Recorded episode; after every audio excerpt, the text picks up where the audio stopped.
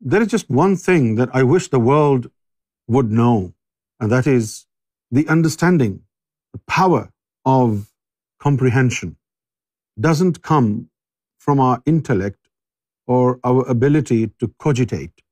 It comes from God, subsequent to enlightenment and activation of the heart.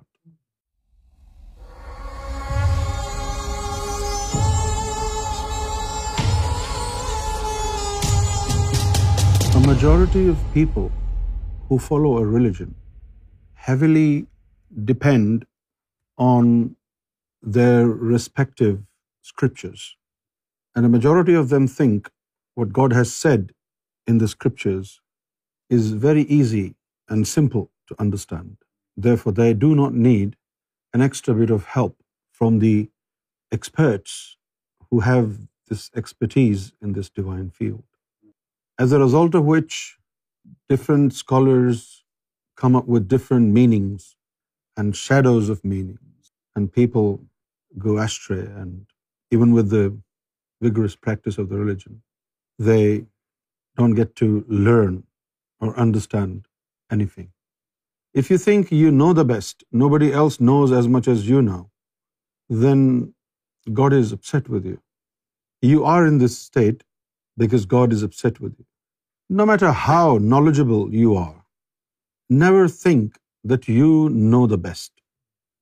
All these intellectuals, big thinkers from Greek civilization, they always said, I have come to know that I do not know anything. And this problem is creating a lot of confusion and a hurdle when people who represent a religion develop this very discreet arrogance that they know the best. The way they understand the Bible, the way they understand the Quran, nobody else can understand that way. This creates a lot of problems. And this is the reason why people literally become blind to the truth their own state of mind doesn't allow them to see the obvious. Sometimes you read the Bible and it appears to be so simple and you think it's just a piece of cake to understand it. But just imagine, had it been so simple, you would have become a saint. There is just one thing that I wish the world would know, and that is the understanding the power of comprehension doesn't come from our intellect or our ability to cogitate. It comes from God, subsequent to enlightenment and activation of the heart. It is the heart that is granted from God, by God, the ability to understand the religion and understand God. Without enlightenment of the heart, without the education of the heart, one can never understand any religion, let alone understanding God. Understanding God is beyond our imagination. One reason why God is not easy to understand, because He has manifested many of His attributes and how many attributes of Him will you want to understand?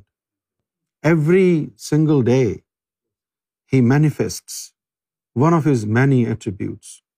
Every single day, He doesn't stop surprising His creation with His ever-changing manifestations. In order to comprehend this consecutive constant change in God's character, one has to develop an ability to reflect Him in your heart. And this is only how you will be notified of any change in His character. You can't just chase Him.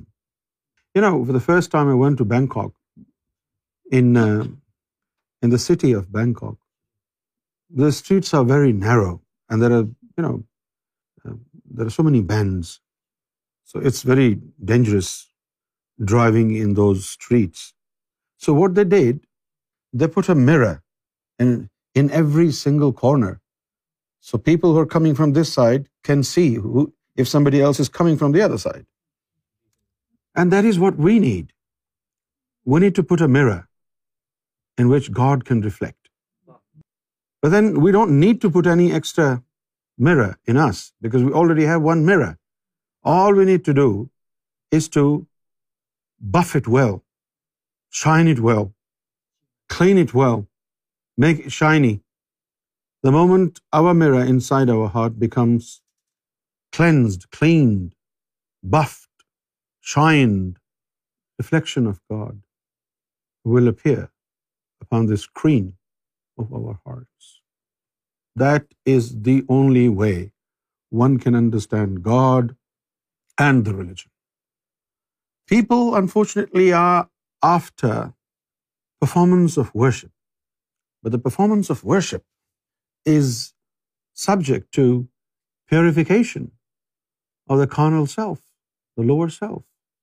You cannot worship God with impure intentions, with impure heart. And those who worship God with impure intentions, impure heart, they don't get anything out of this practice. Rather, they become more corrupt in character. So the key word is, do not attempt to understand the religion or God with your intellect or your mind, because you will always fail. According to the Quran, according to the Bible, it will be your enlightened heart which will be granted by God ability to comprehend the divine secrets and divine character. How can you understand God with your mind? You see, this intellect itself is a mirror.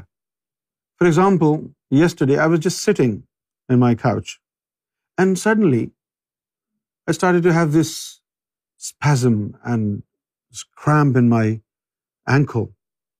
And never had this happen to me before. So I was really intrigued into knowing what would cause my restful, peaceful, unmoved ankle to embrace so much pain and strain. What could be the reason? Why I was so worried about it? Because never before in my life that had happened. Since it didn't happen before, my intellect doesn't have power to comprehend. My intellect would only understand it if it had happened before. It would be stored in my memory. You see, our intellect is a collection of events. Anything happens in front of our eyes, it's stored. And when it happens again, we can relate to it, and we can always find a reference of certain occurring from the past. But something that has never happened, we will not have any clue of it, because our intellect itself is nothing but a mirror. Something that hasn't happened to you, something that you haven't heard of, something that you haven't seen. If that thing all of a sudden comes in front of your eyes, the mirror of your intellect will not be able to comprehend it. So you haven't seen God. How can intellect help you? In order for your intellect to understand something, something must have happened in front of the mirror of your intellect. And you haven't seen God, you haven't spoken with God. So when you haven't spoken with God, you haven't seen God, you haven't had a company with God in person, your intellect is not going to help you, because your intellect is subjected to experience and observation. If you haven't experienced anything, if you haven't heard of anything, if you haven't observed anything, your intellect is unable to comprehend that. It cannot be easier said than this. If somebody asks you, why can't you understand God with your intellect? It's very simple. Because our intellect is a mirror that mirrors everything that comes into its experience and its observation and its knowledge. Something that has not come into its experience or observation or knowledge cannot help us with.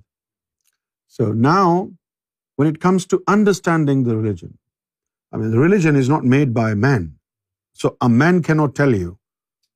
A religion is made by God.